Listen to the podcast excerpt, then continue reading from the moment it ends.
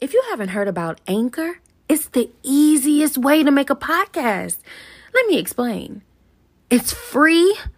There are creation tools that allow you to record and edit your podcast right from your computer. And get this, right from your phone. Anchor will distribute your podcast for you, so it could be heard on Spotify or Apple Podcasts and many more. You can make money from your podcast with no minimum listenership.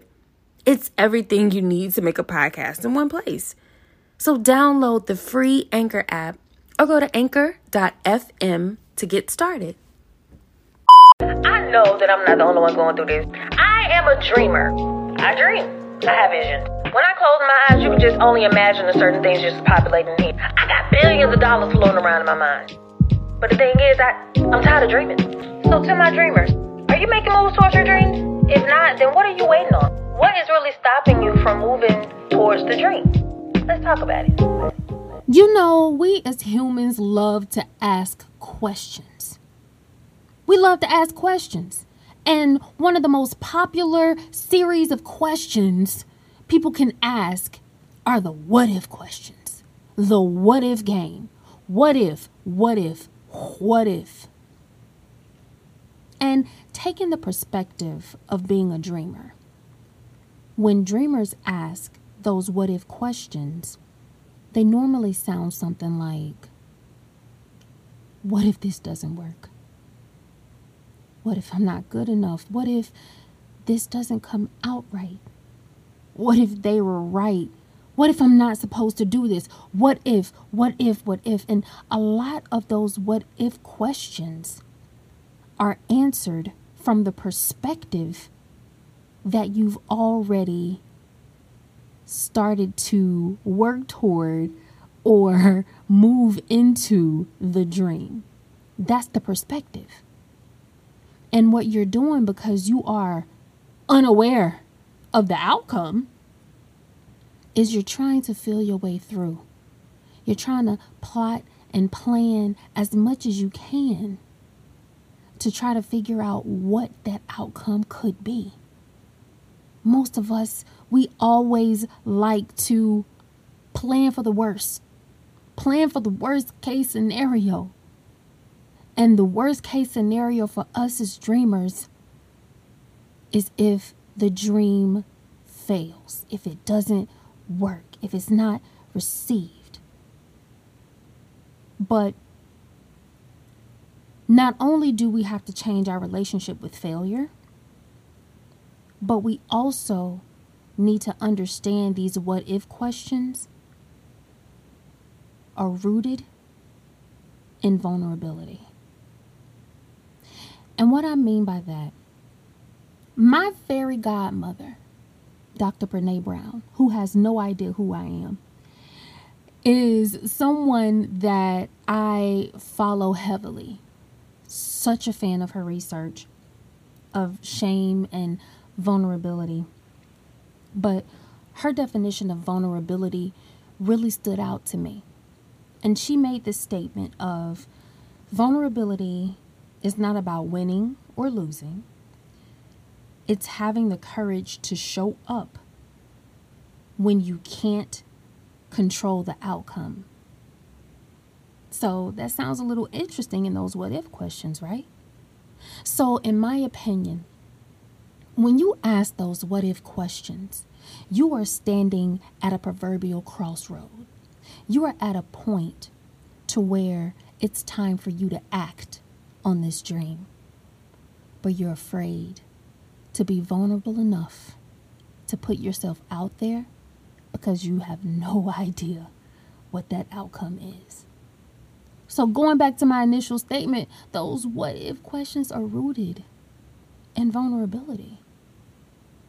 But when you ask those questions, the perception that you have that you're already moving towards these dreams or you're already taking the step. What if you change your perception? What if you change how you view those what if questions? Because me, one of my favorite games to play, whenever you're having a conversation with me, I tell you, and I mean this with all the respect, but I am going to question you.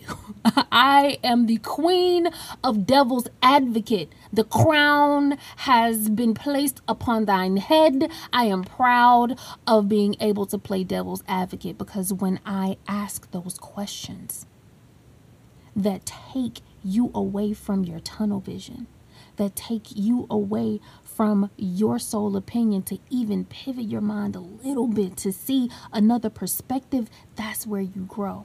That's where you stretch, right?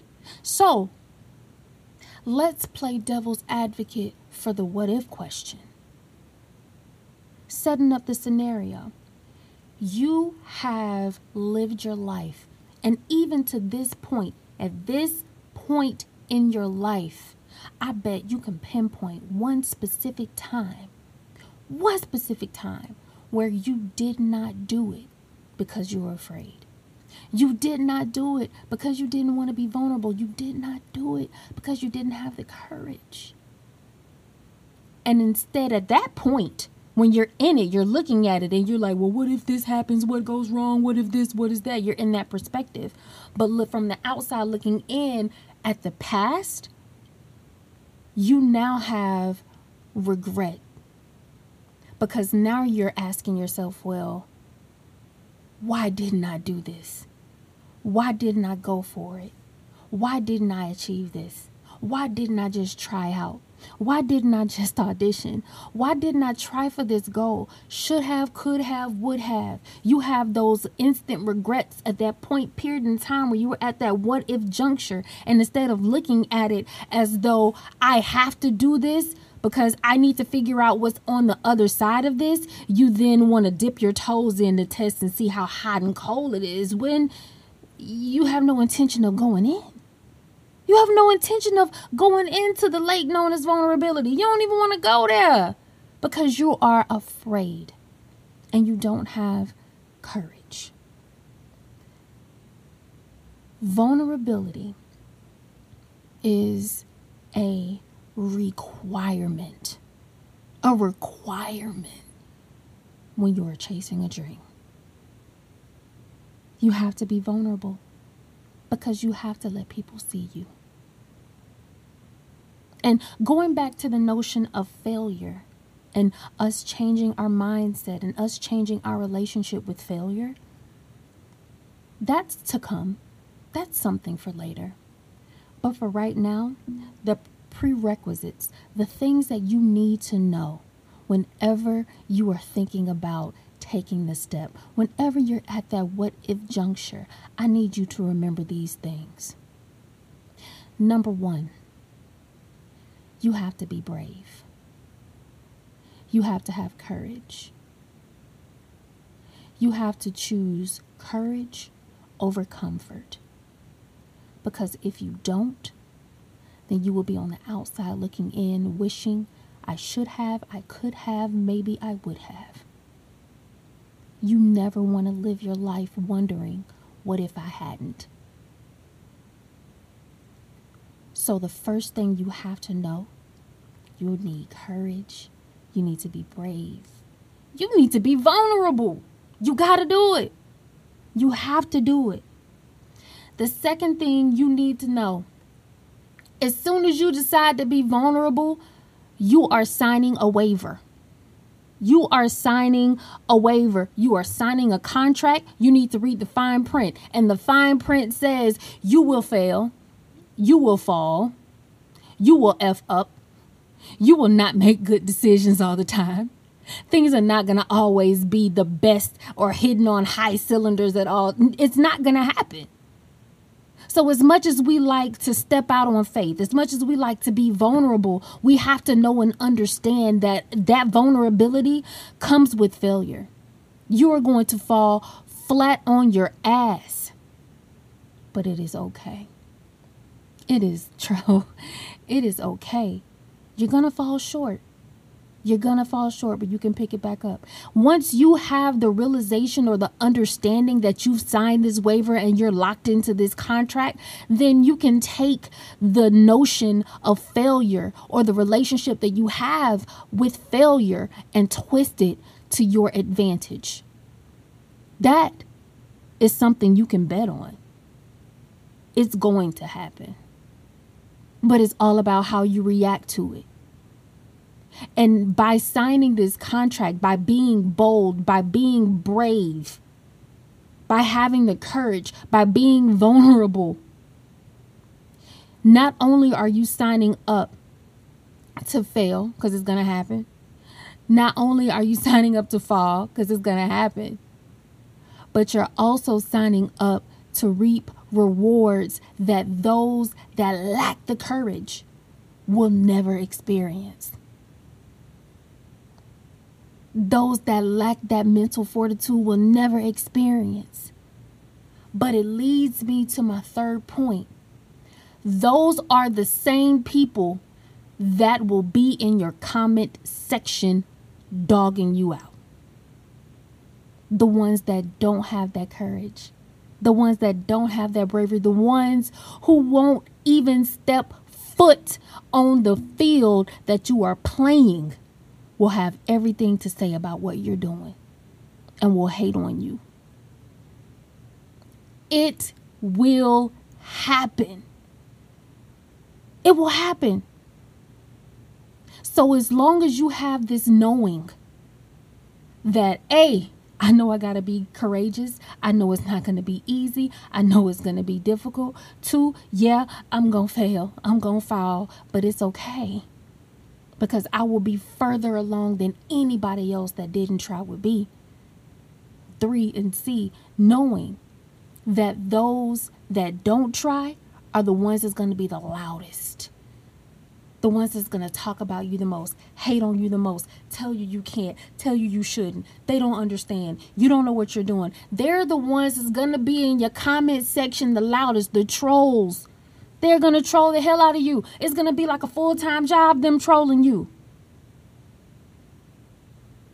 They're going to be the ones that I said in one of my previous podcasts, speaking to the ambiguous gaps, to the points that you don't know, that you are unaware of. They're going to pop right up and start shining lights on what it is you don't know and make you feel bad about yourself. But you have to understand that if you aren't willing to come walk beside me, or to have the courage to do what I'm doing,